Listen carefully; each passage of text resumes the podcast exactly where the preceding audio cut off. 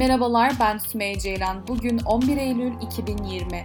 Mikro gündeme hoş geldiniz. Amerikalı teknoloji devi Microsoft, Rus, Çin ve İranlı hackerların 2020 ABD seçimlerine yönelik hackleme girişiminde bulunduğunu açıkladı. Resmi web sitesinde bugün paylaştığımız etkinlikler yabancı grupların 2020 seçimlerine hedef aldığını açıkça gösteriyor dedi. Amerikalı savcıların tespit ettiği Rus hacker grubunun aynı zamanda 2016 seçimlerinde de etkili olduğu ve taktiklerini 2016'dan bu yana geliştirdiğini açıkladı. Rapora göre Rus hacker grubu 200'den fazla organizasyonu hedef aldı ve bu organizasyonlar doğrudan veya dolaylı olarak yaklaşan ABD seçimleriyle ve aynı zamanda Avrupa'daki politikayla ilgili organizasyonlara bağlı olduğunu açıkladı. Demokrat Parti'nin adayı Joe Biden'a danışmanlık yapan şirketin de Rus devletinin desteklediği hackerlar tarafından hedef alındığı uyarısında da bulunmuştu Microsoft. Fakat Reuters'ın haberine göre dosyaya yakın kaynaklar şirketin söz konusu siber saldırı girişimlerine karşı önlemler aldığı ve hackerların saldırılarında başarısız olduğu, şirket ağına ulaşamadıklarını ileri sürdü. Yine bu sene Mayıs ve Haziran ayları içerisinde